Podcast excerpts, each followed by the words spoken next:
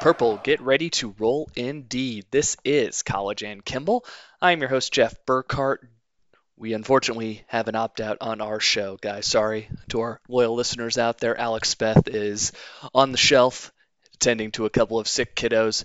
I am, however, joined by Clint Wilson and Justin Netter. We are excited to dive into the Wildcats dominating 42 to 20 victory over the LSU Tigers in the TaxAct Texas Bowl. Before we break down that game, we'll ask you to go ahead and subscribe to our podcast on whatever your preferred app is. Give us a rating and review if you haven't had a chance to already.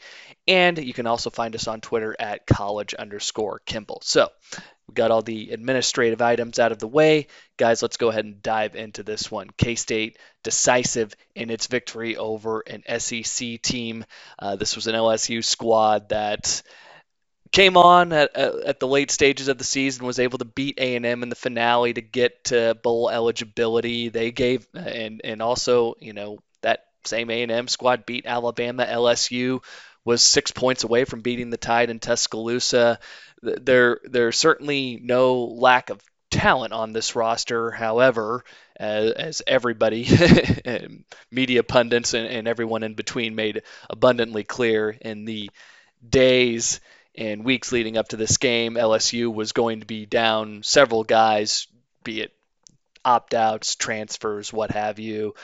And uh, as we got up closer to kickoff on January 4th, I believe it was Stewart Mandel who broke the number that LSU was going to be in uh, sub 40 in terms of scholarship players available for the game. Again, the normal limit is, is 85. So when that news broke, I admittedly went into the place that I feel like a lot of K State fans go, where oh man, we're gonna we're to lose this, you know, we're to lose that on this game because LSU is to opt, you know, or as a program, LSU is going to decline to play and they're to bail at the 11th hour. Fortunately, that did not end up being the case. Now, that that end, that being said, how confident were you guys when that news broke on Monday afternoon? You know, about a little bit more than 24 hours from kickoff. How confident were you that we were even going to be able to get this game played? I was probably 50 50. I mean, obviously, the closer you get, I mean, the more confident you feel. Um, you know, a couple days out, just for no reason other than just, you know, getting kind of nerves, uh, starting to get a little bit nervous there. But, uh, you know, it always seemed like they wanted to play. And some of these teams, just schools, you just got the feeling they just had no desire to go no matter what. So it always seems like LSU wanted to play. And kudos for them to for showing up and, you know, giving K State an opportunity to go out there and play and kick their asses. Yeah, I think 50 50 is probably about right for me as well. I will say, when the stories started coming out the day of the game about them only having 39 scholarship guys, like I knew that the roster was decimated. It felt like we were hearing about another opt out or transfer or whatever, you know, about every other day there for a while. But I think when I actually saw the number on the day of the game, I got a little nervous, thinking that, like, that would be a very K State way to wrap this season up, is have the game pulled out from under us the day of. You know, it feels like they were probably like, one rolled ankle in warmups away from just being like, screw it, we're not playing. But uh, yeah, obviously, you know, pretty relieved when the game actually kicked, but I don't think I was ever super confident until it actually happened. You guys certainly uh, were a little bit more bullish on this one than I was. Just, uh, just hearing one, I, I, guess, knowing weeks prior uh, to the game scheduled uh, uh, kick time, knowing that Max Johnson was going to be transferring, Myles Brennan was transferring. Those were QB1 and QB2. Like knowing that those guys were not going to be available, you started hearing more about players that were going to be transferring, that were going to be sitting out to get ready for the NFL draft. And then uh, day before the game, it was Stewart Mandel who tweeted it out that LSU was down to 38 scholarship players. That's when I started to try and convince myself, okay, this is probably not going to happen. I, I was honestly like, this is probably 10, per, I was like 10, 20% this, this thing goes. Uh, but to Clint, to your point, man, like major kudos to LSU. Like I, I you know, if you're going to go out there and tout the SEC, you know, banner of it just means more than, than put up or shut up on that. And, and to their credit, you know, A and M, you know, A and M bitched out on their bowl game earlier in the year, um, and LSU didn't. And that that's a credit to them. And uh, I saw the the video that also got tweeted out from that Kirkland kid uh, that was you know he he said if we got 11 we're going to play. And, you, you'd love to see that from from honestly any, anybody who's in this sport now. This the, the game has changed very drastically and I, I know a lot of people have thoughts on bowl games and how you know much meaning there is with with you know these quote unquote exhibitions. But it's clear that they still matter to a lot of people. You know you see all these, you know, North Carolina and South Carolina playing in the Duke's Mayo Bowl. You know, you had Tennessee playing Purdue in a, in a great game at Nissan Stadium in Nashville that was a sold out crowd. You had over like 50,000 Tennessee fans going in to take that one. I mean, these are these are games between seven and five, eight and four teams, like it, it, still matters a lot to the to the programs and to the fans. And to that point, again, I was just I was thrilled that LSU was willing to go out there and, and give it a go. And and the other thing too, to their credit, they they I don't ever feel like they truly just phoned it in. I, I think it was just an instance of them being extraordinarily conservative in their game plan, how they approached it and whatnot. We'll we'll dive into that in a little bit more detail here in, in just a few moments. But um, again, awesome that we were able to to get this game in. And uh, again, thrilled that K State was able to hammer an SEC team uh, so decidedly. Uh, Big 12 ends up going five and two in bowl games, so a nice little feather in the cap for the conference here.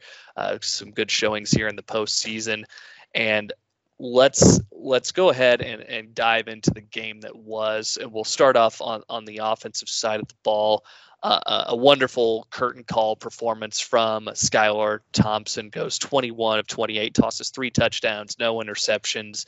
K State was was extraordinarily efficient in the passing game. Um, I guess I'll I'll start off just what did you like about what how Skylar Thompson was able to go out and execute on this this final home or not home game, but but just final game.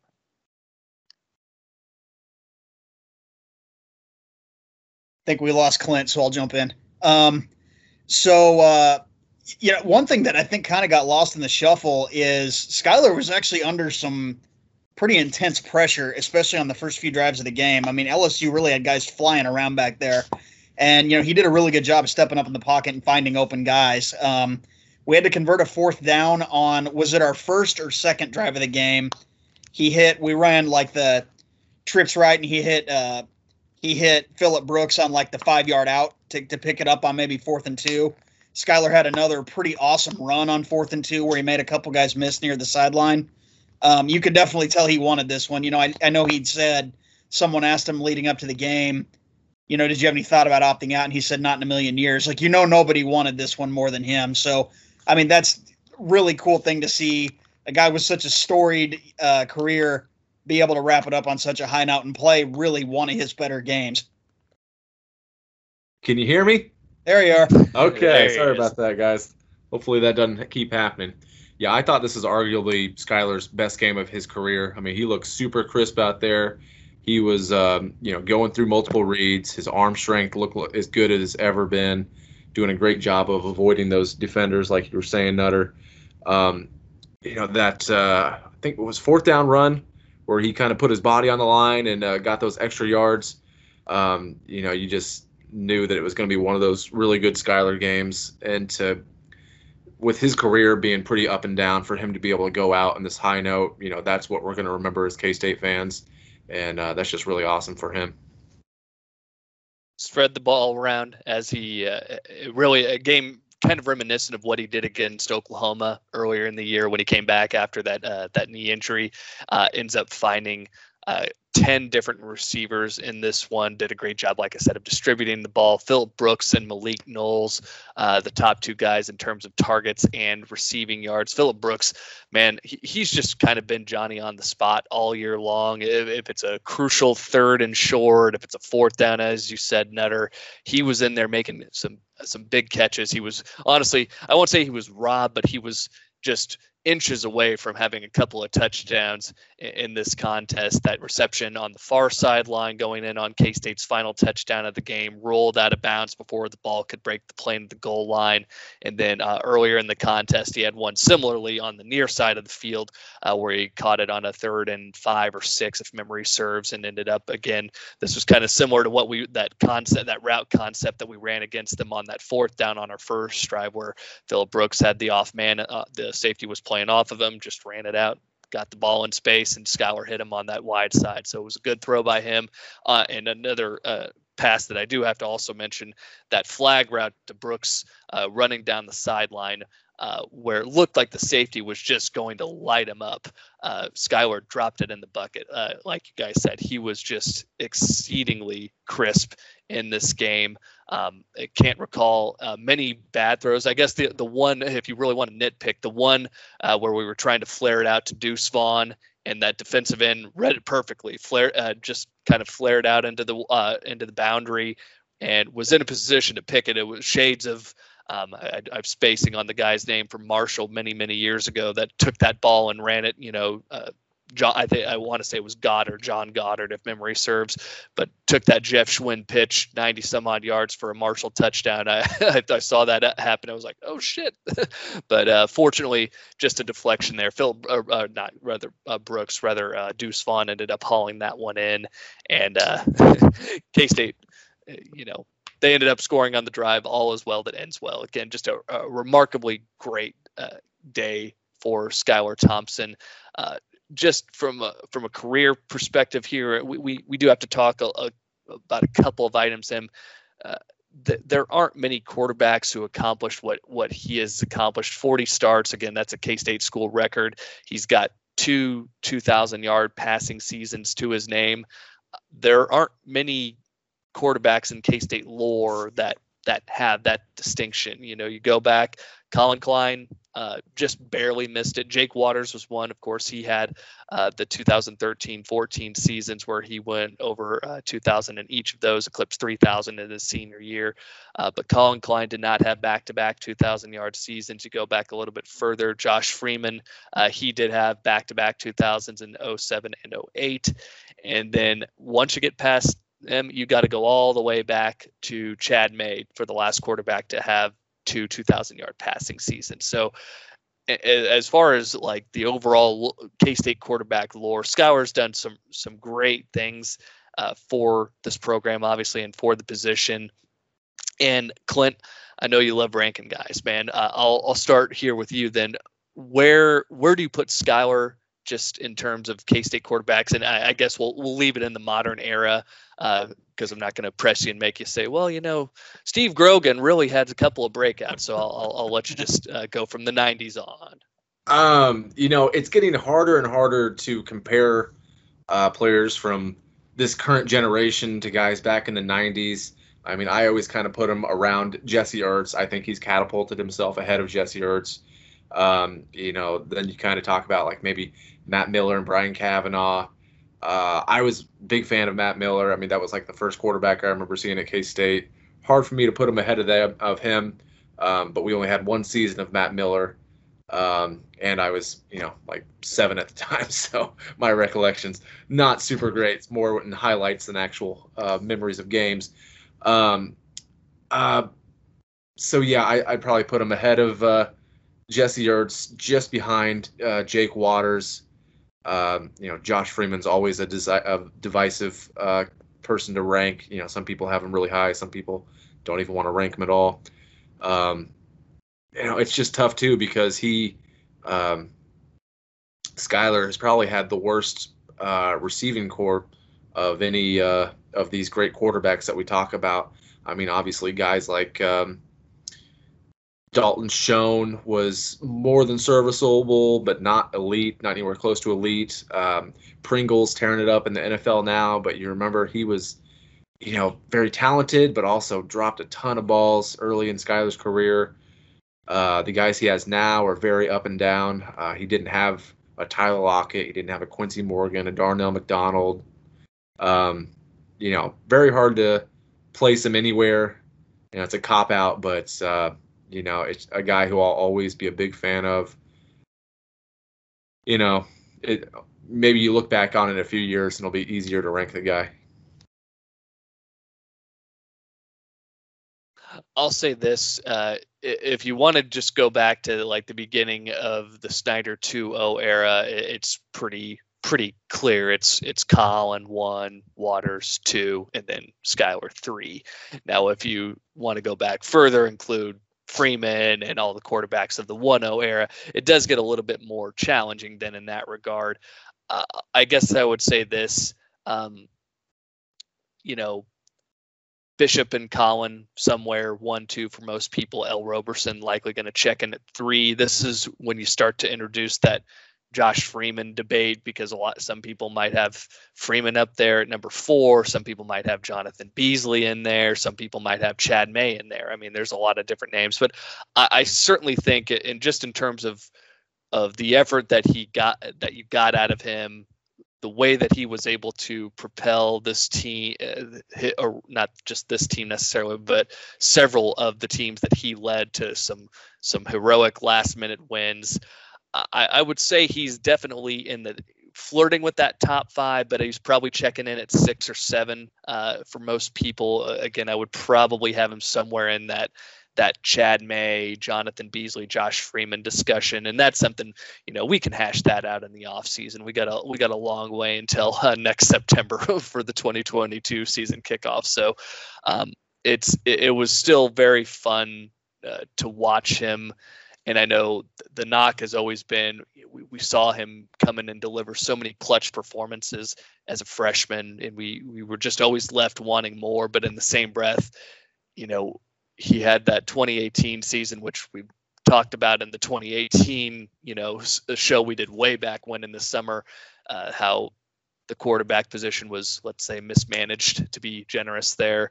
Yeah, and then he's got he only really you you only got one true full healthy season at a Skylar, which was 2019, and then you got the season in 20 when he's nicked up, and and you lose him for the year after eh, midway through the third game this season. He's um, not in and out, but really you you lose him for a couple of critical points there. And games you certainly felt like you, the Texas game, you obviously felt like you had a, more than a puncher's chance to go down there and get the win. And the Oklahoma State game, another one where he was sorely missed there as well.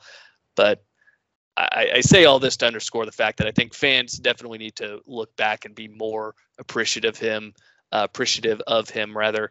Uh, when we start talking about how he rates among K-State quarterbacks, uh, just here, not just of the modern era, but really going back to the beginning of the Snyder uh, 1-0 era. He was a he was a special talent. K-State's really not not had a, a career guy, a franchise guy, for lack of a better term here, who's started, you know, multiple seasons. We we talk so much about the Snyder 1-0 era where you're really just plugging guys in. You know, like you said, Clint, you had Matt Miller for one season, you had Brian Kavanagh for one season, you only had Bishop for two, Beasley for two, Ell really only played two full years as a starter. Like you you never really had a guy that was a bona fide starter, you know, year in, year out. And and Skylar, we know unfortunately didn't have the, the luxury of starting all four seasons, but he was still a guy as as of right now, as of recording and, and looking at the uh, the notes released by K State, he his uh, 40 starts are the most by any K State quarterback, uh, at least going back to 1990. And I think that's uh, again when you're in that that area, you have to take that into consideration. So he was a great talent to watch for sure. Uh, Nutter, I didn't give you a chance to chime in. Any uh, any thoughts on Skylar outside of just what we got out of him against LSU last night? Yeah, honestly, I think you guys have waxed poetic enough. I'm pretty terrible at ranking guys anyway. Um, I'll, I'll you know, I guess I'll just kind of wrap it up and just say that you know he put a bow on a hell of a career. Definitely a storied career, kind of a up and down roller coaster ride for sure. But uh, yeah, I mean, I, I, again, I don't know that I can put a number on it just because there are so many different styles of play. The game itself has changed so much. But yeah, he'll definitely, in my mind, go down as one of the great quarterbacks in this program's history.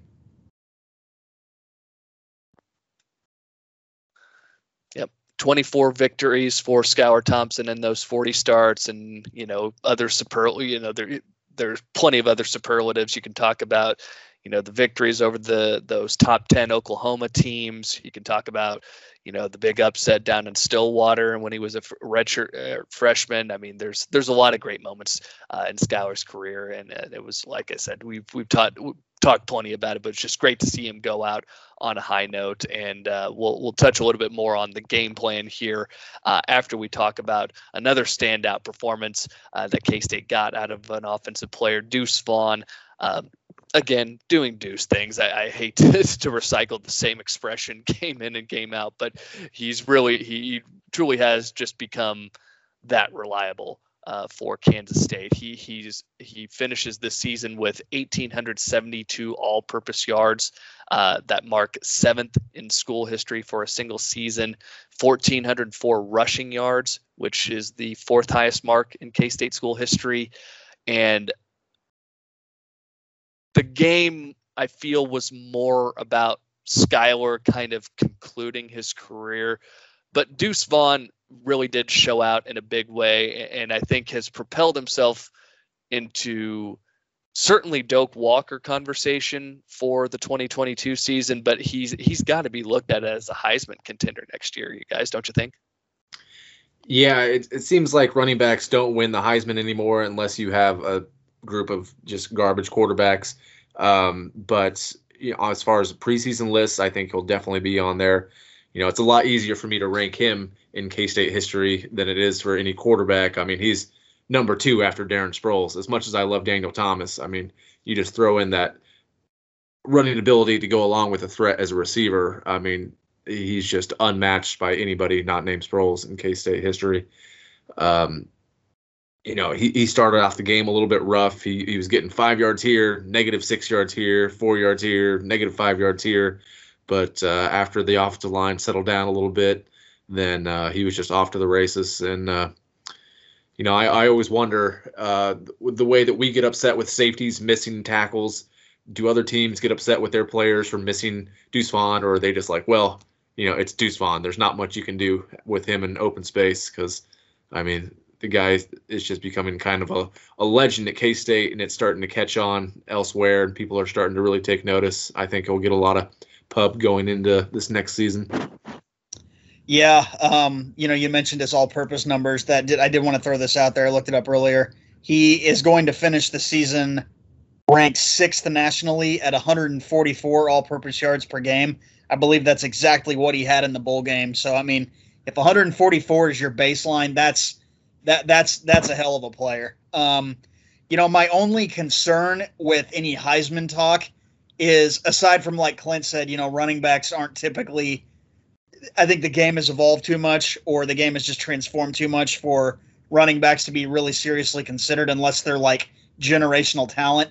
And the fact that the Heisman, I think, is dictated by team success so much. If we're not making a legitimate run at the Big 12 title next year, I don't know that he's going to have enough attention on him. Um, that said, I do think you know uh, a positional award like the Doak Walker is absolutely in play, um, and absolutely should be. I mean, when you're top ten nationally, coming back only eligibility wise as a junior, yeah, you're you're going to need to be in some national discussions. I think. I won't say we're I, I won't say we take him for granted, but we are definitely spoiled getting to watch him do what he does every week. I mean, I think it would for people that you know for for the younger generations of fans that are that are too young to remember what Darren Sproles did or were too young to appreciate it at the time. I think probably myself included a little bit. Um, it, it's pretty cool to you know essentially see a Sproles 2.0. Do you know like this is kind of our our generation's phenomenon. So yeah, he's uh, definitely gonna go down as as one of the best ever to do it in Manhattan. No doubt about it, and very much looking forward to what we'll see from him next season, paired up with Adrian Martinez in the in the backfield, and who knows, maybe Ky Thomas. Uh, keep that in mind. Um, I, I don't, I don't know, I don't know anything about I, there's no insider information on this podcast. Uh, PJ Fleck obviously has some thoughts about what K State's been do- doing behind the scenes, but uh, man, that would be an awesome backfield to take in. But a uh, couple other notes here uh, on Deuce. Uh, 24 points, obviously accounting for four touchdowns. That's a school bowl record uh, for Deuce. 21 touchdowns on the season for him. That ties for third in school history got a, got so many other items to mention here. 17 rushing touchdowns, fifth uh, tied for fifth in school history. Uh, had nine uh, 100 yard rushing games by Deuce Vaughn this year, second in school history. Uh, just missed Darren Sproles' uh, record by one game in uh, 2002. Um, again, he he was sensational, and and I, I, guess one thing we'll we'll talk a little bit more about um, what we got out of the offensive line. Uh, LSU credit to their their defensive front; they were getting in and disrupting the running game, and I, I think that was very clearly a, a, point of that staff is to get in there and try and negate Deuce Vaughn because he's usually going to be the first guy at the the top of the scouting report. And uh, it did take K State a minute to get him going, but Deuce ultimately again ends up with 146 yards rushing, three touchdowns, and has the one receiving touchdown. Um, this one straight out of the Andy Reid playbook when K State's setting up shop inside the five yard line, throwing a little flare out to the uh, to the running back to get into the end zone. I loved loved seeing that, and I I want to kind of pivot into a, a larger discussion. What's on a lot of people's minds right now was was Collin Klein the inter, uh, getting the interim OC uh, distinction, I guess, before this game, coming up with the game plan. I, I guess just high level, how did you feel about the way that K State went about attacking LSU? I loved it. I mean, I don't know if this is just a we're having it's a bowl game. Let's have some fun against an opponent who's already, uh, you know, down to their bare bones uh, squad, or if that's kind of what we can expect going forward if Collin Klein is the choice. Um, but uh, it was it was great to see because you know K State doesn't have that kind of offense normally. Um, uh, it just seemed like everything was clicking. Skylar was uh, in the groove. The receivers were making plays. Deuce was doing Deuce things, and uh, the play calling was great. Um, I I'm all for Collin Klein being hired. I think that's already the choice. Um, you know, if they can keep that going next year, then be pretty happy with it. Yeah, I think. I mean, obviously, if you read between the lines, not even read between the lines, if you just read Klieman's comments over the last week or so, I mean, I definitely think it was probably Klein's to lose. Um, he called a great game, that's for sure. I mean, if you, I don't know if you guys saw the quote from Phillip Brooks uh, after the game, basically saying, you know, we were trying to score as fast as possible, whereas earlier in the year it felt like we were playing not to lose. Like it definitely seemed like a much more aggressive style of offense. I do hope, and I was talking to a buddy about this earlier today. I do hope that that wasn't just you know flash for for for an audition. Like I mean, if he wins the job, I hope that that is what we see next year. Now, obviously, I know you're going to have to you know change it as your personnel changes, but like that would be pretty disappointing to see that kind of showing, knowing he's capable of calling a game like that, and then him to kind of go into a, a shell and be a little more conservative like we're maybe used to. But uh, no, if that's what we like, if what we saw Tuesday night is what he's capable of, I'm absolutely all for him getting that job. So K State ends up uh, 442 yards total offense, average better than seven yards per play on just 62 snaps. Uh, to your point, Nutter, the pace. You know, again, we we've talked so much on on the show throughout the course of the season how K State's you know the overarching philosophy is to always play play possession football, play complementary football, have these long sustained drives. And and I never really felt like that was the focus. And it was nice to see that opening drive was really kind of the tone setter for me. And that's where where it really did strike me as okay this this seems a little bit different. Now granted we were forced into some passing scenarios but you know getting the ball out to to Landry Weber on the third down. You're working the ball to Malik Knowles on that drag route, just trying to like push the ball down the field. That that was the part that was nice to see. Now again, how much stock do you put into this against an LSU team that is, as we have alluded to several times, stripped down to you know less than half of a, a normal D1 scholarship roster with only 38 guys on scholarship available for the game is it really worth reading that far into? I, I I'll be honest, I kind of laugh at guys that that are saying, "Oh man, this is this is just this is what it's going to look like every game out." Like, yeah, this this would be awesome if we get to face you know a, a roster like this every single Saturday, and that they're going to have to play this uber conservative game plan against us because they have no depth or anything else. Like I that that's again I'm not questioning whether or not that might be the way that Collin tries to attack with a little bit more pace and tempo. Like I, I, I think that's going to be part of the arsenal. But in the same breath, like you know, you have to know and understand and acknowledge that the the guys on the other side of the ball, there there will be more talent, more depth, and there will be more nuance to a game plan than what, what we saw from LSU. I, I think again, not trying to diminish too much from the effort because the guys they, they did whatever they wanted and that's what you love to see. But this LSU team was playing the ball, playing very conservatively. It was like watching some of those later Snyder 2-0 teams just with the a lot of lot of off coverage. It was a lot of but to Skylar's credit, he was finding guys in space. He was hitting the right receivers, making the right reads, and did what a, what a senior quarterback should do. He was just he was surgical in the way that he dissected that LSU defense. So I, I I try like I said, I'm not putting a whole lot of stock into into this just being the norm moving forward, but I just did like philosophically some of the new things that uh, Collin did bring to the table, and I, I, think we're all going to go on record. Then we were we're feeling pretty confident that Collin is the guy. It just and the other thing on that front, it just seems like there hasn't even been chatter about anybody else at this point either. A little bit early, but nothing recently. And I know Matt Wells was the big name that had surfaced initially. Then it was Tim Polasek, and then all of a sudden, it becomes you know, oh, the interim is now going to be the guy who gets promoted. And I guess, um, do you guys at a high level, do you have any issue issues with that? Because uh, the only reason I asked that question is because that always seemed like that was a huge gripe that K State fans had with the Snyder 2-0, you know, approach to things is when you know, when Dana Dimel leaves, when Del Miller retires, when you know all these guys are leaving the program, and we're and we're just simply promoting guys from within. Everybody seemed to be like, why aren't we going out to find somebody else? Why aren't we trying to bring in new blood, new and fresh ideas, and so forth? Does it bother you in that sense that Collin is just simply being promoted from within?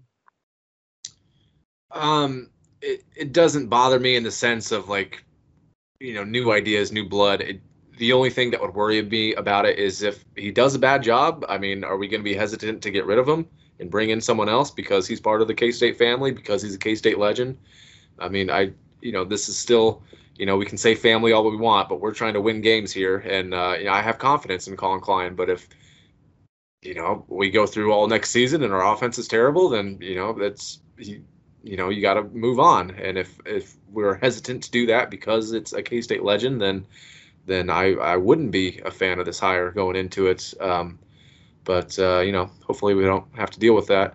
And you know, a lot of those K State fans out there are thrilled to have a staff full of K State players, and they're all into the family mantra, and they just want to, you know, kind of bury themselves in the in everything K State and not have any outsiders in here. And you know, if you're that kind of fan, then you know that you know what you like, and that's fine. That's that's not me, but uh, more power to you, I guess. Um, yeah, I mean, I think it, it is. It's easy sometimes to say, you know, that promoting from within was just kind of the lazy move or whatever, especially if it's a guy that's like already significant to the program. But no, I mean, I definitely think he's every opportunity he's had to earn it, he's knocked out of the park in the last few weeks for sure. Um, I do have a question for you guys. I'm curious. You know, he played semi recently, especially compared to you know anyone else on our staff.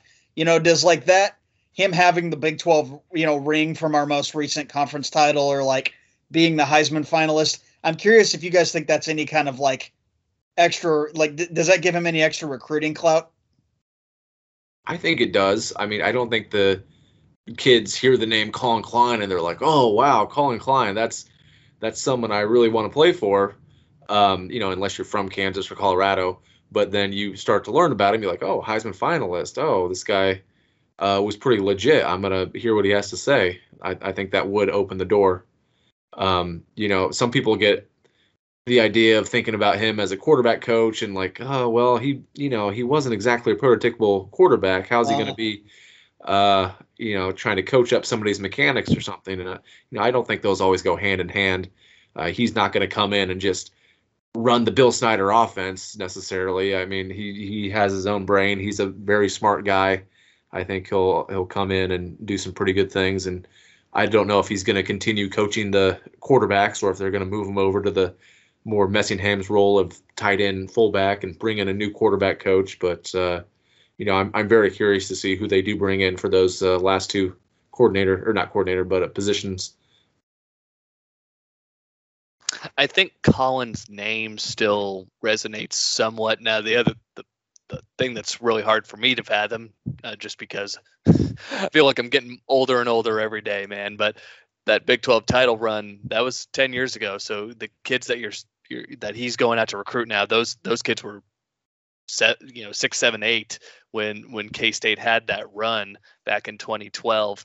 Now I think Clint's point is very valid. Once you know Collin gets in your living room and whatnot, and he's talking to you, and uh, he certainly doesn't seem like the type. Well, why don't you, you know, Google me and and, and check check the Heisman finalist voting from 2012. Like I, he certainly doesn't strike me as that type. But I think you know the kids that do their homework and, and see who they're going to play for and, and that's the other thing you know do you, do you as a coach say like this is you know go and go and watch the way that we attack back in this season. This is you know we, we want to introduce some of these concepts and i mean helps that you have a, a tyler lockett in those in those reels from 2012 that helps that you have a chris harper in there as well and you got a bunch of nfl offensive linemen on that 2012 squad as well. So i, I think I, I was kind of lukewarm on this idea, and, and I, I already been more than willing to eat crow on this. I, I honestly I did not think this this bowl game was going to be anything more than than just simply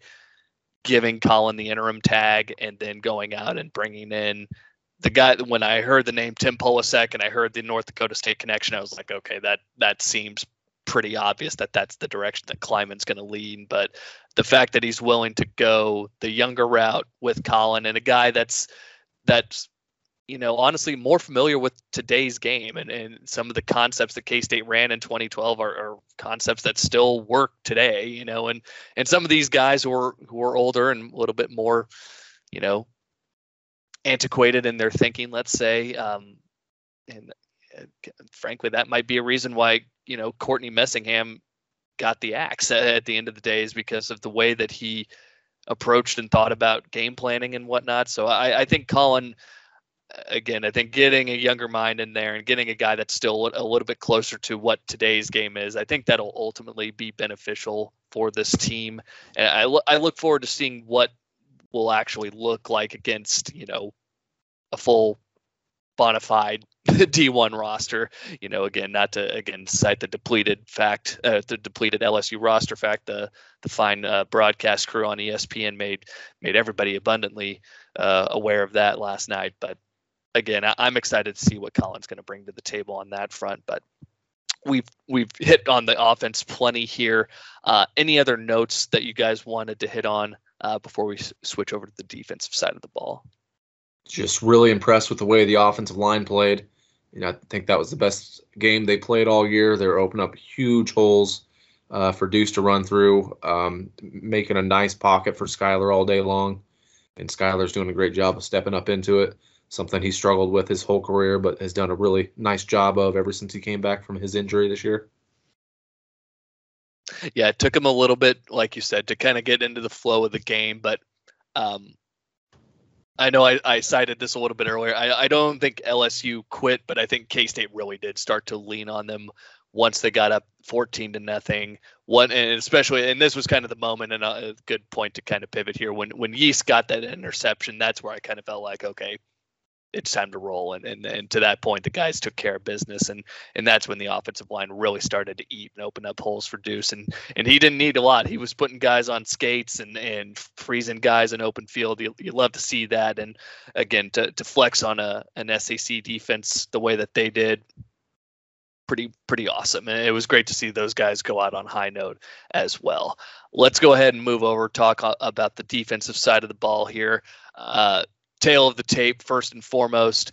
Uh, 308 yards of total offense for LSU, 6.4 per play, uh, significantly inflated by the chicken shit 81 yard touch double reverse touchdown that they ran on the final play from scrimmage. Um, admittedly, uh, I'll, I'll just give the listeners a little peek behind the curtain here since ESPN is a band of assholes that thought it would be awesome to kick off a game at eight o'clock Central Time. Um, I dozed off after Skylar and the guys got the curtain call, um, and I was like, okay, there's a couple minutes left, you know, and and I and I admittedly I was holding my daughter who had fallen asleep on me, so I just fell asleep, and then I I kind of perked back up a few minutes later, and I see the final score was 42 to 20, and I was just like, oh god, we took him, we took Skylar out, and Will Howard came in, and something terrible happened, and now everybody's going to be shitting on Will Howard on Twitter and every, everywhere in between. And no, fortunately, that was not the case. It was just LSU again busting out a um, pretty wild play. Probably should have uh, gone to the bag of tricks a little bit earlier there, Mr. Davis, uh, the interim head coach for LSU. But uh, and also, I thought it was pretty comical to hear uh, I don't remember the play-by-play announcer's name, but he he used this he used the expression exclamation point on the game. I was like, LSU just went from losing by 28 points to losing by 22 points. That's that's not an exclamation point. That's kind of a a weird punctuation on a season that just ended for them at six and seven. So I don't know why they use that term, but uh, neither here nor there. The defense uh, was rock solid throughout. They, uh, if you take out that 81 yard touchdown pass on the final play of the game, uh, just 4.8 yards per play uh, for LSU. K State, a little bit of trouble tackling. That was probably my one big gripe there. Um, LSU's offensive line, credit to them, they were they were getting guys, you know, getting to the second level and moving some guys around. But um, Clint, one thing that you pointed out when they tried to run wide, our guys in the secondary and backers were doing a great job of cutting guys down in space. That was nice to see.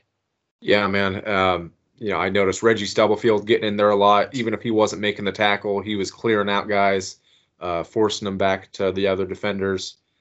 Um, you know, this this team's defense was just fun to watch all year. There was a couple games where they didn't perform all that well, but um, you know, led by uh, Felix for most of the year, and um, you know, Daniel Green was just an absolute force all year long.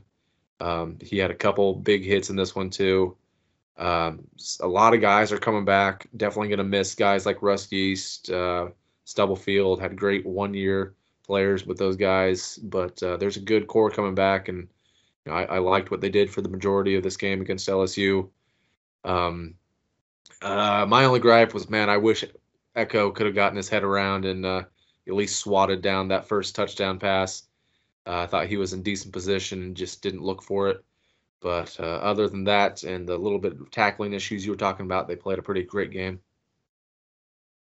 Guys, how about uh, everybody's favorite scapegoat, Ross Elder, leading the team in tackles, coming up with his first career pick. I mean, you cannot wrap up your career any way better than that. I mean, no, for real though, it the entire defense. It's really hard. Like it, again, we're being nitpicky in a three touchdown win, but yeah, the, there were a lot of times. I think Alex said it last night. Um, you know, the first guy there wasn't actually making the tackle, and a lot of times, you know, three yard losses went for two yard gains, which fine. You know, like they weren't turning that into points, so it didn't matter. And it's you know it, it's the end of the year anyway. But all that to be said, yes, you know if you take away their last couple of drives, I mean that was really just straight domination by the defense, which you would obviously expect. You know when they're running a quarterback out of position out there and stuff, but at the same time you still got to line up and do it, and those are still four and five star guys they're doing it against. So yeah, I mean it's just just a solid all around effort. Yeah, and talk about Ross Elder. I mean, never in my life have I seen a player make such huge strides and improvements as he had. I mean, just going through a guy that everyone wanted just nowhere near the field to being one of the better players in our defense, honestly, is just really incredible. I would not be upset at all if he uh, had a change of heart and was back next year. Yep, completely agree. 11 stops for him on what could potentially be his final game as a Wildcat. You mentioned the the one interception got returned, the 32 yards set K State up for a touchdown. Um, and that was the play where uh, I don't I didn't actually have a chance to see it and, and, and no Twitter video has surfaced, but when Klieman just got apparently taken out on the sideline and you know you see other guys running to his aid and you're wondering god what the hell happened but yeah i've, I've not had a chance to see it so if anybody's got any twitter video uh, or any anything that that surfaced on uh, any form of social media send that our way um, but yeah, this this was a game. Honestly, that this reminded me a lot of when you're playing in NCAA and you're playing on like varsity, and you're just it, it was it was systematic. Your defense is literally just shutting them down. Three and out, they punt, you score a touchdown. Three and out, they punt, you score another touchdown. Like that was that was really just how this game flowed. And and again, yeah, you, you don't create a lot of plays behind the scrimmage in this one. K State only with three tackles for loss in the game, uh, but they do force the two interceptions. I know a big stat that I always harp on is is havoc rate, and, and to that point, you don't have many havoc plays in this contest. But really, uh, LSU was was kind of hamstrung with with Jontre Kirklin coming in there, the converted wide receiver playing quarterback, and I think um, the interim coach uh, Brian Davis, or it was Brad, Brad. Davis, was uh, thank you, Nutter. Um, I think he knew that putting the ball in the air probably in excess of, of 15 to 20 times was going to be a problem for for LSU. So you don't really have a lot of opportunities to to eat in the pass rush and, and make plays you know, sacking the quarterback, getting in the backfield and whatnot. And, and but still, though, the defense does put together another rock solid performance. And really, uh, this this kind of circles into uh, another talking point that uh, I saw a lot of K State fans bringing up on Twitter is, you know, everybody keeps citing, oh, if, if Skylar was healthy, we would this team would have won ten games. This team would have won X number of games. I, I just keep thinking back, man. If if the defense, if we got the defense we uh, we did for the second half of conference play, this group would have absolutely had an opportunity to play for a Big 12 championship. They that really, if they had just had their heads on straight in that little three game stretch against Oklahoma State, Oklahoma, and Iowa State, I certainly think they would have been able to pick up at least one, if not two, of those games. Which again, that obviously drastically changes the calculus on the overall standings in the Big 12 who ends up representing, you know, who ends up in one of those top two spots. But I, I just loved watching this defense play uh, in the later, you know, as we got to the later stages of the season. Um, and, and so many fun memories thinking back on it. And I don't want to talk too much like about the season that was, but but man, it was it, it, was it was just really fun to see the transformation. And Klanderman really like he, dude earned his paycheck this year. Like he he he did a, a huge heel turn 180 with this group from where they were in 2020 to where they got to here in 2021. It was just really refreshing to see the guys make that uh, transition. Go ahead, Nutter. Yeah, I was gonna. I just looked it up. Uh, 29th nationally in total defense is where K State will finish this year. And if we, uh, I know you're you're really you're really harping on that trick play they ran at the buzzer. If not for that play, you're looking at a top 25 defense this year. Ah. and I and again, I shouldn't really care about that part of it too. Like the top 25, that's just a, you know, that's a construct, and everybody think, you know, when you hear top 25, you think about the AP top 25. You think about a, you know, because that's just an easy site for broadcast or easy stat for broadcast crews to cite during games and whatnot. But, but yeah, this this group was was really remarkable for all but about you know three games this season, and uh, we'll, we'll we'll have another episode where we'll kind of unpack more of the superlatives, talk more about the se- you know the season that was. We'll we'll hand out our our end of year awards to, to various players and whatnot. But um, again, uh, I can't say enough about what we we saw from this defense here in, in this contest, uh, and, and, looking just at the drive chart for LSU: three plays punt, three plays pick, and then they have the one long touchdown drive, 13 plays, 75 yards touchdown, then three plays punt stopped on downs, pick, punt, and then again after it's 42 to seven, we're already into garbage time as far as the S&P metrics go. Like, and then they get a couple of late garbage time touchdowns, eh, you know, in the final seven minutes of the game. This it, again, it was a dominant showing by these guys, and I guess that that kind of segues into to, to, to, the next point that I wanted to to touch on here of guys that you're going to miss the most, and, and honestly. I think a lot more so about defensive guys in this category, and mainly one I think you already hit on him. Clint Stubbs is going to be a guy that I think we all miss uh, miss drastically. But who else are uh, are you going to miss? Just not only with the play that he gave you, but the attitude, the energy, everything in between. Are we talking about just defense or the whole team? Anybody. Okay. Well, I mean, obviously we're all going to miss Skylar, but he's, you know, he's been here for a long time. I'm I'm kind of ready to see like what else we can do at quarterback, um, and that hopefully that doesn't come off negatively towards Skylar at all. But um, yeah, Stubbs is a guy who just I'm so sad we only got him for one year. I mean, as good as he is on the field, I mean, just his attitude is as much fun to watch as any K State player I can remember since I don't know, maybe Josh Buhl.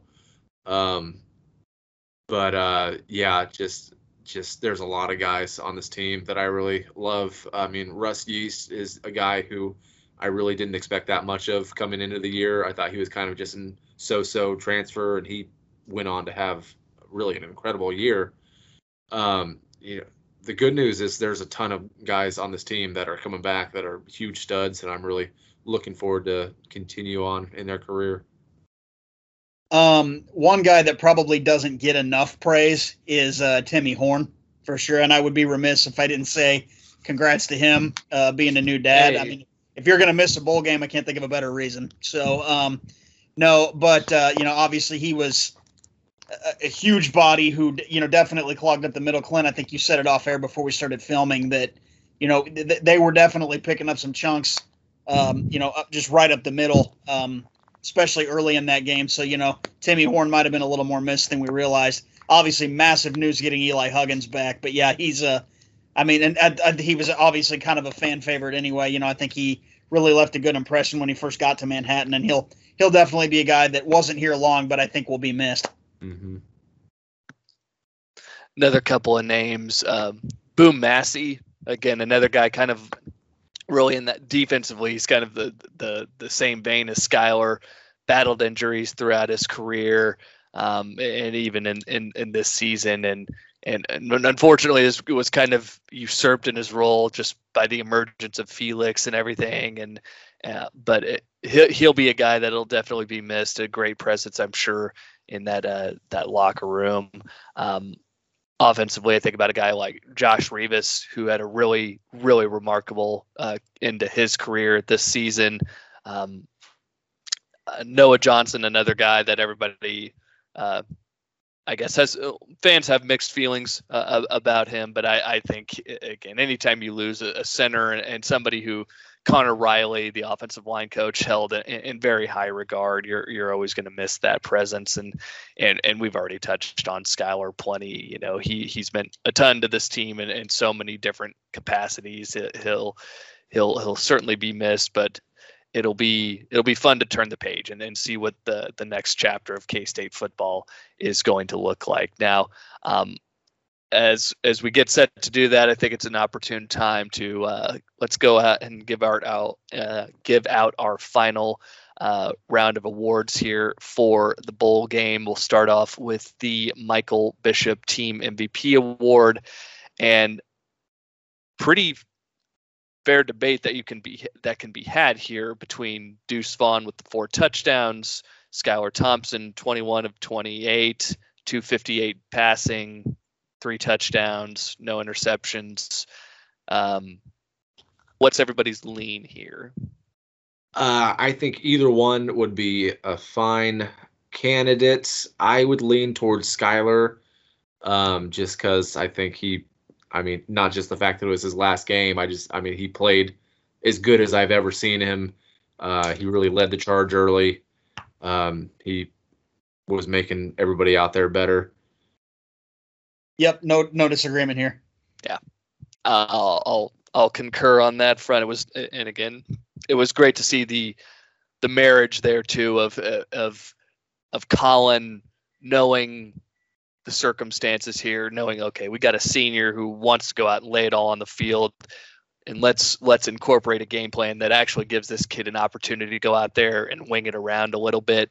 And and to that point again, Skylar was as as sharp uh, as he's been all season long. So it was great to see him go out on a high note. So Skylar will get our team MVP then. Uh, so he will receive the Michael Bishop Award for K State's performance against LSU in the bowl game. That means pretty easy selection then for our offensive MVP. The Darren Sproles Award will once again go to Deuce Vaughn. We've already touched plenty on his uh, contributions to the Cats in this ball game. Oh, I just Clay. want to say one thing about Deuce Vaughn. That touchdown reception he had, that short out or whatever route it was, just the way he caught it and just so seamlessly turned the ball back inside to cross the plane. I mean, he that looked as good as any receiver I've ever seen. Just like the coordination to be able to catch it, instantly have it, uh, you know, you know, not bobbling it or anything, turn it and get it in there. Um, it just amazes me how good he is as a receiver to go along with his running abilities. And again, I, I I cited Andy Reid there because again that that's one of those like finesse goal line plays. You feel like you see the Chiefs roll out there, you know, with with Tyreek and Kelce and everything. And, and honestly, that that reaction that Deuce had, that's kind of where I was like, man, that was you know, that's like Kelce catching it and feeling the linebacker and turning it upfield and immediately just knowing, oh, I got to just get, reach it right here to get it to the goal line. Like again, it, we we know Deuce Vaughn is, is and a, a, an exceptional talent and has a great nose for for the end zone and everything in between. He's he just he's an innate football player. Like you can't say anything else about him other than, uh, beyond that. He it was great to see him go out there and and help lead the charge for this offense against LSU. So again, 146 yards rushing four Deuce, three touchdowns on the ground, and then uh, the two. Uh, excuse me. Yes, the two receptions lost three yards. We mentioned that one that he scored on, but he also had the the screen that got that almost was a pick six uh, that he ended up catching, but he ended up getting tackled behind the line for that one, so lost three yards there. But uh, Nutter, you touched on it, ended up with uh, 143 all-purpose yards, and he averaged 144 for the season. So the model of consistency, Deuce Vaughn, is our Darren Sproles Award winner for offensive MVP. So next uh, award we'll go to will be the Mark Simoneau selection here for the defensive player of the game.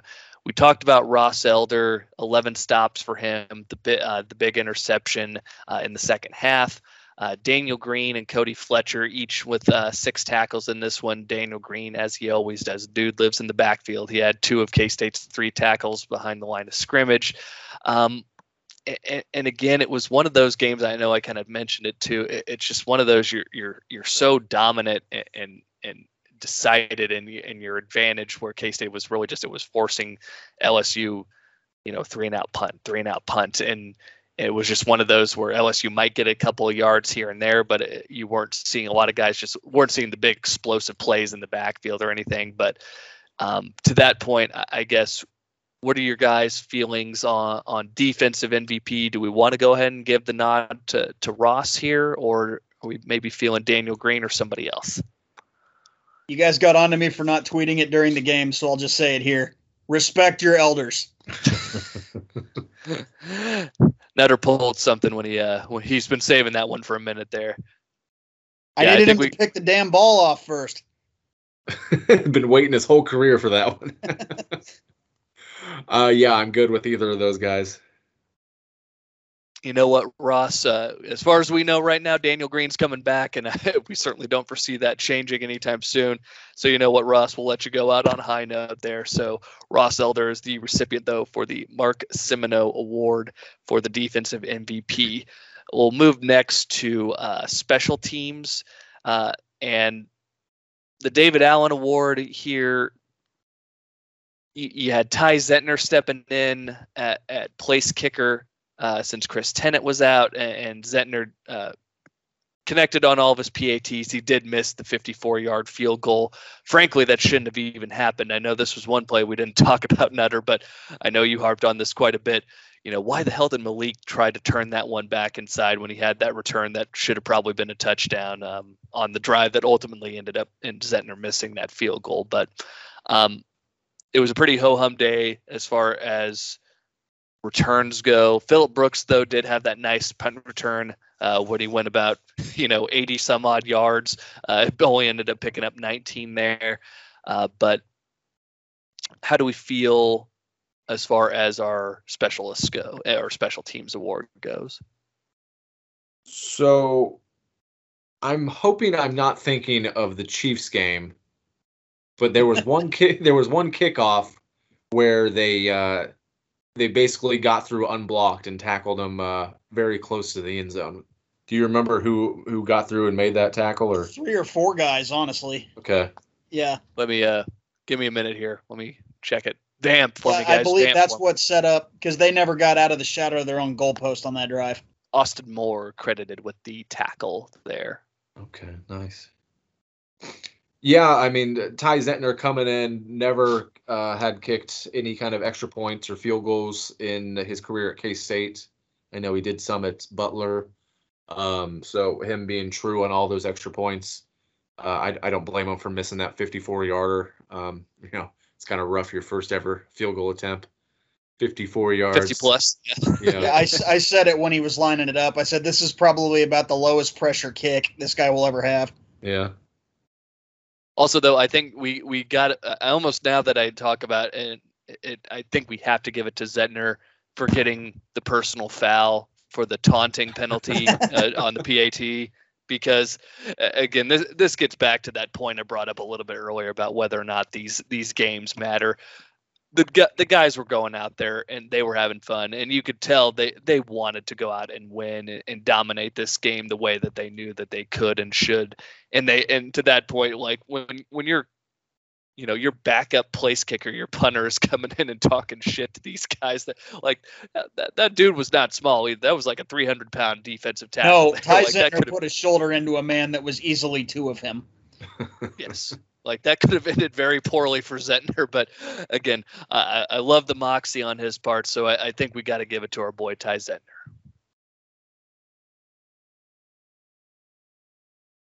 I'll take silence to mean we're moving on so on our uh, heads. next Yep. what's that We're nodding our heads. Yep. All right, on we go then. John Hubert Award for the unsung hero. Um, So I, I had a few thoughts on this one. Uh, Ty Zentner was actually going to be a nomination here, but uh, uh, I I didn't know Malik, Malik Knowles probably isn't much of an unsung hero when you get two uh, touchdowns. But uh, you know those were those were pretty major plays. They weren't just easy, you know, running your route open, get in there. I mean, the first one he put on a he broke away from one tackle and then uh, you know he was still like five or six yards out from the end zone when he met that defender and was able to shake him just enough and dive into the end zone. And then his second touchdown the uh, you know that looked like the defender had a pretty good shot at a pick there and he was able to reach back behind himself and pull that in which was a ball that he dropped pretty frequently the year before. So good to see him to get that one uh, like I said, that might be a little too much to be unsung, but I definitely wanted to mention it, if nothing else. I I want to add too, Clint, that that first touchdown was on third and ten, and that was still in like a pretty iffy field goal spot for having to throw, you know, our punter out there to take that field goal on our first drive. So, I mean, yeah, no, he's not. It, it's hard when you're saying your first receiver is your unsung hero, but like, kind of hard to ignore, you know, how clutch some of those plays were. hmm Some other nominations: uh, Ben Sinnott. Uh, he had that one uh, first down, uh, looked like a Travis Kelce, Andy Reid play. Um, you know, he got a lot of playing time playing fullback, H back, tight end, uh, doing a great job in there blocking.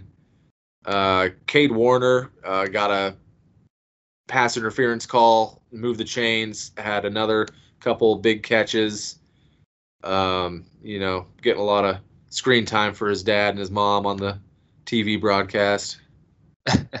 and then, of course, Landry. I mean, he goes out early with that uh, injury, hoping that's nothing too severe that he won't be able to recover from quickly. But he had those two big catches to start out the game. I honestly, the first guy you brought up, man, Malik. It, it's so weird to cite him as an unsung, but really, he um. You could absolutely spin it that way in, my mind because he was like the kind of the third story, like the third or the fourth storyline in this game for Kansas State, just because you had such a dominant performance by your offensive line, opening up these huge holes for Deuce Vaughn. You know, once you got past about the first quarter, you had Skylar Thompson again, remarkably efficient in his outing. Uh, Malik Knowles hauling in two touchdown uh, receptions does just kind of go by the wayside, which is so weird to say for for a team like K State, where we you know Skylar only had I think it ended up with 12 passing touchdowns on the season.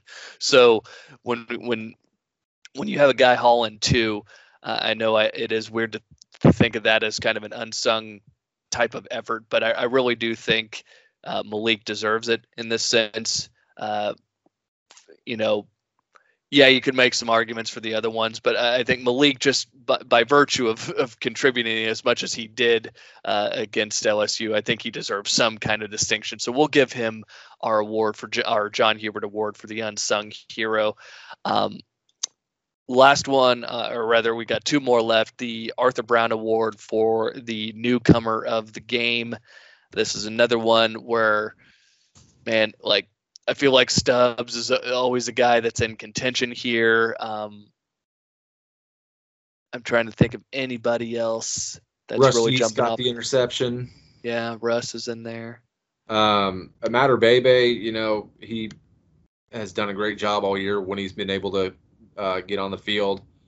Um, he had a couple of nice catches that, uh, you know, probably not that memorable as far as the game goes, but uh, it's just nice to see him get out and uh, get some production out there. Yeah, I think honestly, my my vote's probably going to go. Uh, I'm probably going to go with Russ Yeast uh, with that pick that really kind of set us up to put the game out of reach early. I was actually just about to say that uh, that was when the game was 14 to nothing. You got that set you up on the LSU side of the field, and and you, that that was kind of the moment when you knew. Um, and I think that's a that's a good one to good bone to throw his way. So Russ Yeast is going to get our our um, Arthur Brown Award for the newcomer of the game, and then finally the Trey Walker Award given to the player who delivered the moment of the game. Um, Eric Hommel.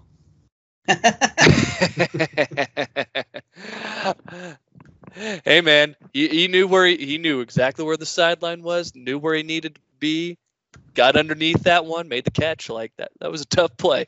Um, uh, God, there's. It's so hard when it, it's a game where you, you are just so dominant. Uh, do you guys have any plays that just kind of jump out at you? Uh, yeah, the first play that. Go ahead, Clint. Sorry. Well, Malik Knowles' uh, first touchdown um, really stands out. It's an impressive play. Um, Deuce Vaughn's uh, shimmy shake touchdown really stands out. Uh, but the one that really got me going and had me like thinking, okay, this is going to be a great game for this guy, is Skylar Thompson's uh, fourth down run. I believe is on the second possession of the game. Um, it just looked like vintage Skylar. He's been kind of hesitant to run it through most of the year through the injuries. Uh, but seeing him do that, you just knew like, okay, this this game means a lot to these players, and especially Skylar Thompson.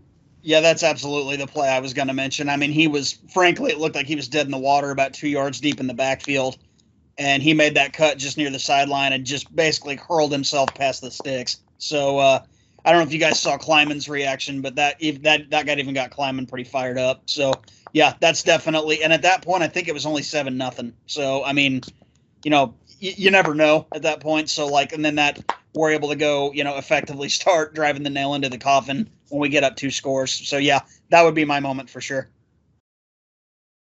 Good call. Uh, and one uh, again, we've already touched on that play. I can't believe I spaced on it there, but yeah, that was, uh, and you were you were right on that one, Nutter. That was K State's second possession. So the game, the the outcome certainly still very much uh, in doubt there. So got to go, got to give Skylar just a little bit more love here. So give him two awards uh, for his final game as a Wildcat. So Skylar Thompson with that fourth down keeper to get the first and extend a drive and get K State its second touchdown of the game. That will be our final award for him as he receives the Trey Walker Award for the player who delivered the moment of the game. So those are our awards for the Wildcats again 42 to 20 victory over LSU in the TaxAct Texas Bowl. Um, I, I guess before we do just kind of wrap things up with the fantasy side of things, um, there was a lot like I, I don't know about you guys, but like t- just seeing the reaction from K State fans on Twitter and seeing something like the, the crowd shots and and whatnot. This was just kind of a fun game. I remember I, I, saw like there was a crowd shot of some guy that was wearing a jersey that said Raptor on the back, and I remember seeing the guy with the suspenders that had the "sucks at football" sign. But, uh, dude, if you're gonna do that, you got to make sure the leading letter, you got to make sure it lines up. Uh, man, uh, but I said it on. Uh, I said it. That's like you got one out of three. You know, that's an MLB Hall of Fame sign. But yeah, this was.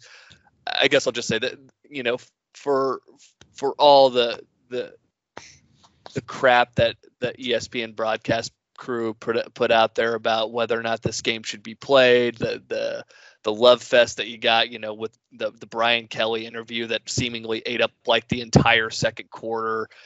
Just I, got to say, this was a fun one to take in. It was a fun one to watch, and I, I guess the question that I'll ask you guys. Um, where do you rank this in terms of K State Bowl victories?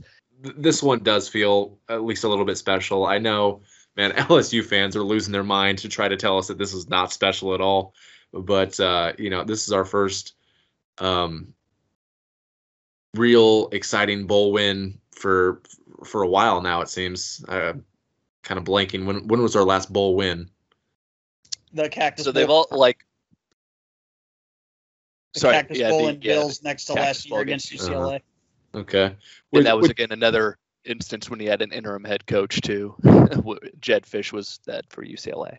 Yeah, and that that bowl was fun, but it didn't move the needle as much as some other ones. I really liked the last Texas Bowl against uh, Texas A&M. That was a very fun one for me. That's fun. Um, so th- this is probably my favorite bowl since then, at least. Um, so it, it's been a while since I've enjoyed a bowl game this much. Yeah, I think I mean the one that, and I drew the comparisons before the game even, but like this one just seems most comparable to that Buffalo Wild Wings bowl where we went out and pretty well just ran over Michigan. You know, yeah, and again, it's they, they were kind of lame duck that year. I think that was the last year of Brady Hoke, and he hadn't really gotten it done there. And like, you know, this year, obviously, yes, LSU was you know basically putting a skeleton of their roster out there, but you lined up and played. So what's going to happen is going to happen. You know, it's kind of like March Madness. You can only play who you draw, right? Like you can't take that. Like again, I'm I'm not going to feel bad for you know, going out and absolutely beating the crap out of a team that just so happened to win the national championship two years ago. Like, yeah, it, it, especially when K State has gotten such bad draws in so many bowls throughout our history. I mean, just the fact that we get this advantage in this one, I'm yeah, like you said, I'm not going to feel bad about it at all. No, but uh, yeah, no, it was definitely you know, and the fact that we got up early and were really just kind of able to coast and you know, Skylar was able to go out on such a high note, and so many other guys. It, yeah, it was really just, I mean, super enjoyable, pretty much beginning to end. Obviously, kind of obnoxious the way the game literally ended with that receiver flipping it to another receiver who throws it to another receiver. You know, like whatever. It kind of an obnoxious way to end, but it, like no, it was really, really nothing to complain about with this one at all. I will say this much about the bowl game it really is a matter of both perspective and perception. And kudos to the K State fan who went on and posted the link to the YouTube video of the LSU fan reaction. Uh, the guy who looked like Joaquin Phoenix's alcoholic cousin. Um,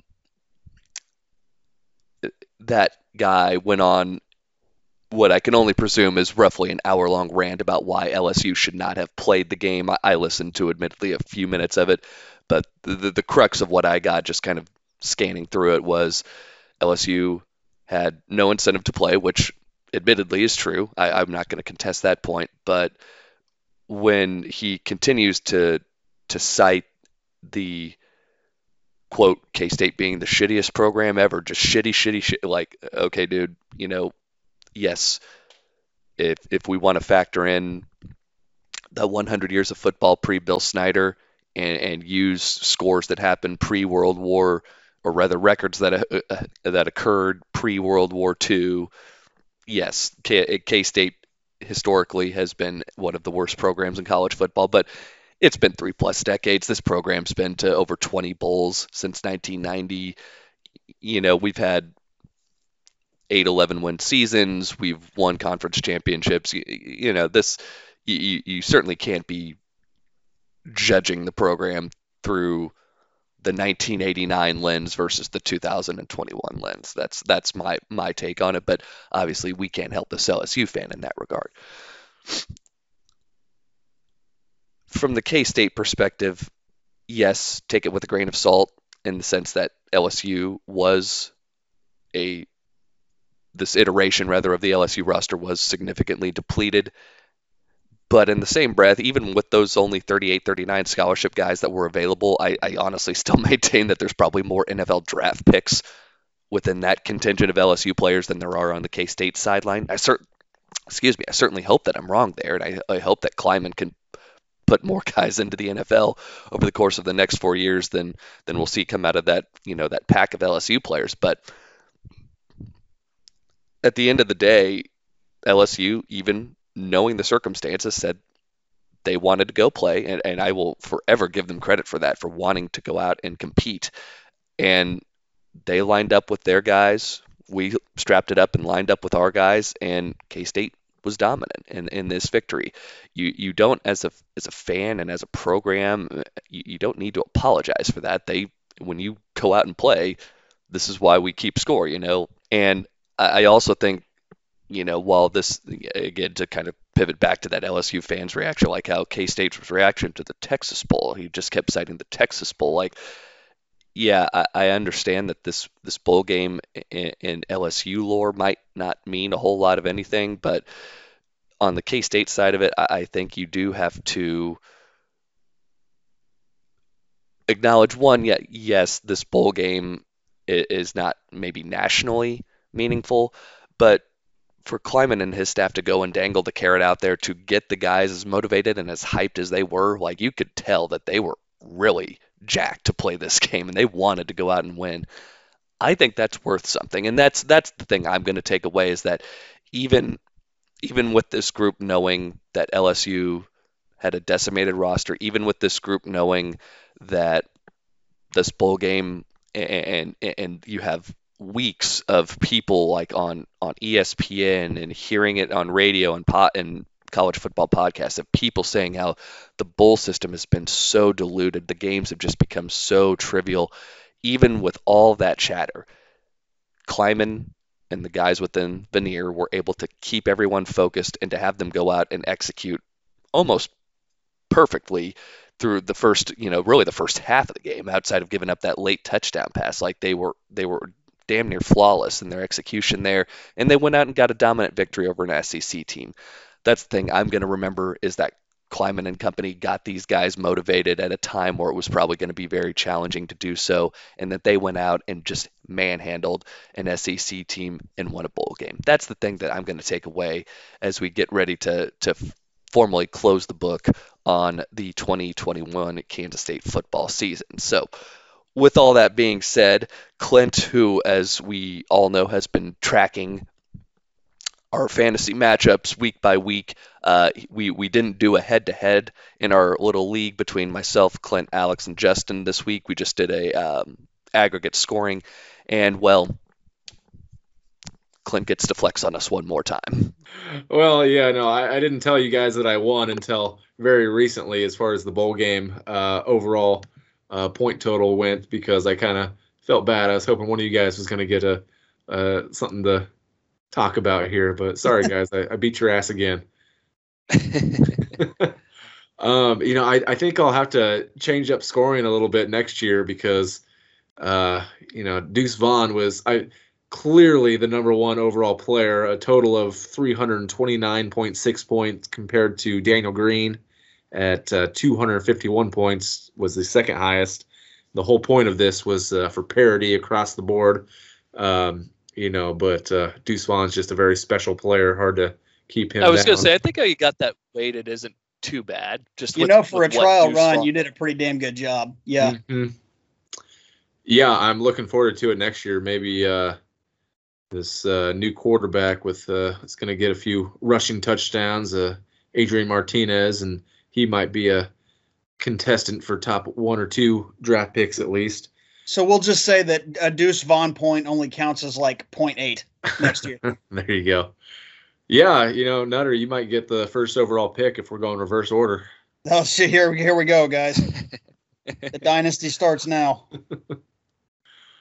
Um, yeah. Um, you know, not a lot to Who say up, about uh, this one. Uh, Did Skylar or Deuce get more last night? I'm guessing Deuce probably beat him out. So last night, Deuce Vaughn got 34 points. Skylar got 20. Um, you know, I, I really nerfed the quarterbacks in this league, not realizing that there was going to be a player like Deuce Vaughn who was just going to go off every single game. Uh, Ross Elder actually got 30 by himself with those all those uh, tackles and the interception. And then, uh, you know, Justin didn't even really try. I had to set his lineup for him. He still had Joe Ervin in the starting lineup. Yeah, my bad, guys. I'll, I'll wear that for sure. We just count whatever Good stuff. Irvin does in his first game next year. Can we just do that? Yeah, we, we can have a separate league for all the transfers. Well, good stuff, guys. It's uh, it's been fun uh, doing it this year, uh, and we'll um, we'll do kind of like a uh, an over overall season recap episode for you guys, and then once we get up close to um, the the second signing day, we'll have another episode dropping for you there as well. So be on the lookout for those to drop into your podcast feed over the course of these next several weeks. Uh, here in the meantime, though, uh, if you guys have any, uh, if you, our loyal listeners, have any ideas, if you want to do Q and we might do a Q and A episode. I think that now that I say that, that's it's a good idea to do that now that the season has finally uh, come to a close here. So we'll probably put out a, a feeler for some questions here in the next couple of weeks. So be on the lookout for that on the College and Kimball Twitter account. Again, it's just college underscore Kimball. And with all that said, guys, we greatly appreciate you, our listeners, again for for tuning in uh, all every you know every week during the course of the season. Uh, we we really went into this during the summer not really having a clue about what what, was going to happen, what kind of lis- listenership we would develop, and uh, it was awesome to see. It. We got up close uh, to like 5,000 downloads, which I can I know that might not sound like a lot to some, but uh, it was awesome to just see and and hear so many of you. Um, tell us on Twitter or DM us or whatever and, uh, that this meant meant so much to you, and it's been a lot of fun doing it. So we're gonna keep on doing it, keep giving you guys content here as we get into the off season. So thank you guys again. And with all that said, we'll wrap it up the way we always do. Cats, man, if you know, you know.